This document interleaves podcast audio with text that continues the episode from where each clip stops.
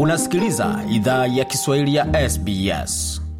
Karibu tena katika makala idhaa ya Kiswahili ya SBS. ukona migode ya migerano, tukaelekea moja kwa moja sasa katika mazungumzo maalum ambayo tumewaandalia kutoka studio za SBS. Ni nadra kuwa na ugeni, lakini leo tumebarikiwa kuwa na ugeni na ugeni wa kimataifa kutoka Sweden. Ni mtangazaji mwenzetu na vilevile vile pia ni mwafrika wa kwetu, lakini tumpe kazi yake ajifanyie mwenyewe, ajitambulishe na tatueleza yeye ni nani na ni kipi ambacho anafanya nchini Australia. Ujambo? Eh, si jambo kabisa. Pengine ungeleza wasikilizaji wetu ni nani na ni kipi ambacho kimekufikisha hadi Sydney?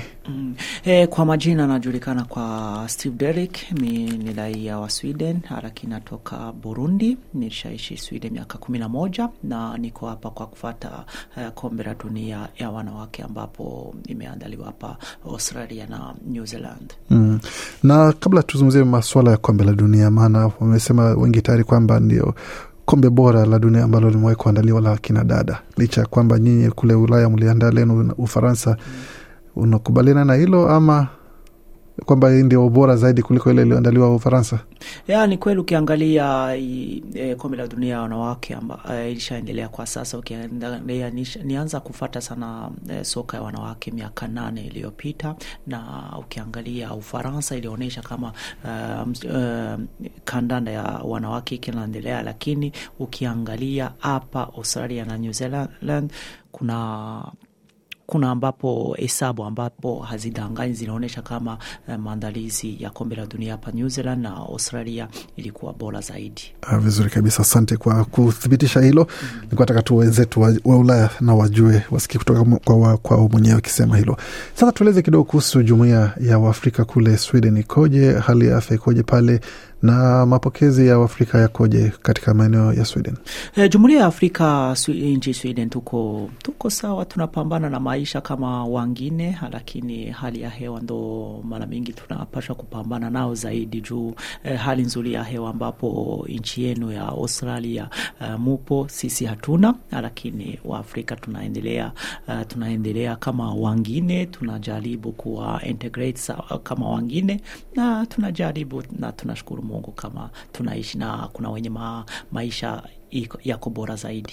Tatizo kubwa ni gani? Ni ile misimu ya jua usiku na siku kutwa, ama baridi la lile la barafu?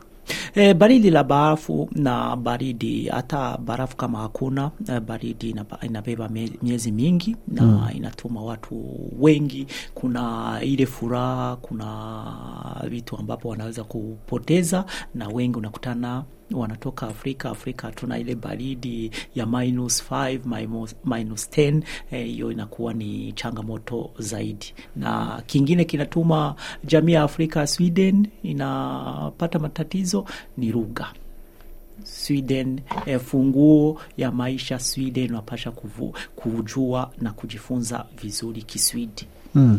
Kwa sababu ni sharti uweze kuzungumza Kiswidi ili uweze kupenya kimaisha pale. E, kweli kabisa. Barua zote, gazeti zote, redio zote, televisheni zote zinatangaza vipindi na zinapana habari kwa Kiswidi. Hakuna hata Kiingereza kidogo? Na hakuna kabisa. Ah, nikusema kwamba wakijui ama tu hawataki kuzungumza Kiingereza? E, hawataki ni nase, hmm. Naweza kusema ni watu wanaweza kusema wanasionali eh, wanasionalisti wanapenda wanapenda lugha yao, wanapenda vitu vyao, wanapenda lugha yao, lakini na si wanatusaidia ku, eh, kupata fursa ya kuweza kutia mbele na vitu vyetu, na ndio maana niko hapa eh, niko hapa uh, kwa kwa niaba ya redio ambapo ni redio ya jamii ambapo tuliweza kupata eh, kupata ruhusa ya kutangaza eh, vipindi vyetu katika lugha za nyumbani, lugha za Afrika. Hmm, pengine ungetueleza kidogo kuhusu hiyo redio ilikujaje, wazo la redio ilikujaje na imepokewaje na jamii?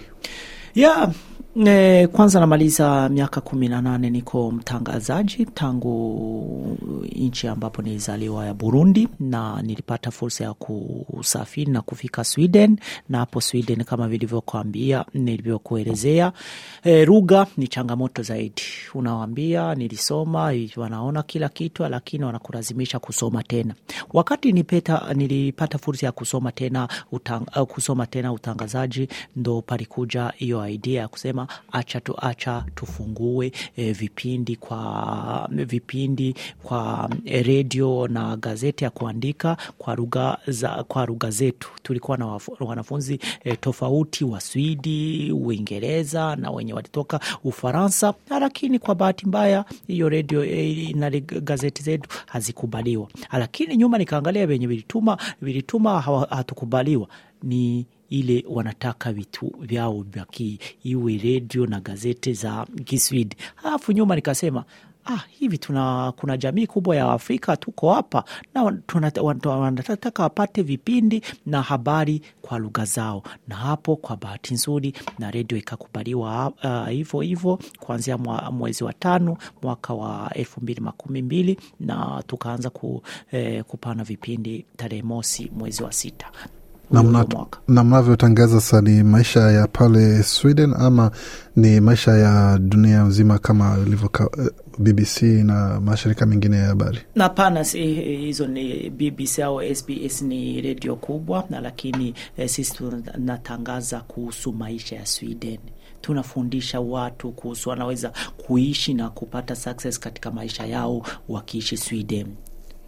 Kwa hiyo vyote ambavyo mnafanya vinalenga Sweden ya yeah, Sweden. Lakini kama hivi kipindi ambapo watu wengi wanapenda ni kipindi cha michezo, kinapitika kwenye redio siku ya Jumatatu kuanzia saa mbili za usiku. Ni kipindi ambapo Warundi, Wanyarwanda, Wakongomani wanafata na wanawapenda, wanapenda sana. Hiyo tunalazimishwa kusema habari za nchi zingine, lakini cha muhimu 80% ni habari za Aha. Burundi, e, Burundi, Rwanda na, na nchi tofauti za Afrika. Aa, na ni kwa hiyo ni kwa Kiswahili tu na Kirundi mnatangaza, ama kuna lugha zingine za Kiafrika zinazotangazwa pale? E, cha kwanza tulikubaliwa kuku, kutangaza vipindi vyetu katika lugha tofauti lakini za Afrika lakini tuliweza kufanya Kifaransa uh, Kifaransa uh, fa, Kifaransa tulianza mwanzo juu tulikuwa na Mfaransa mmoja alijiunga na sisi na tukasema ufa, Kifaransa ni lugha ambapo uh, ni lugha kubwa Afrika, ikakubaliwa hivyo hivyo,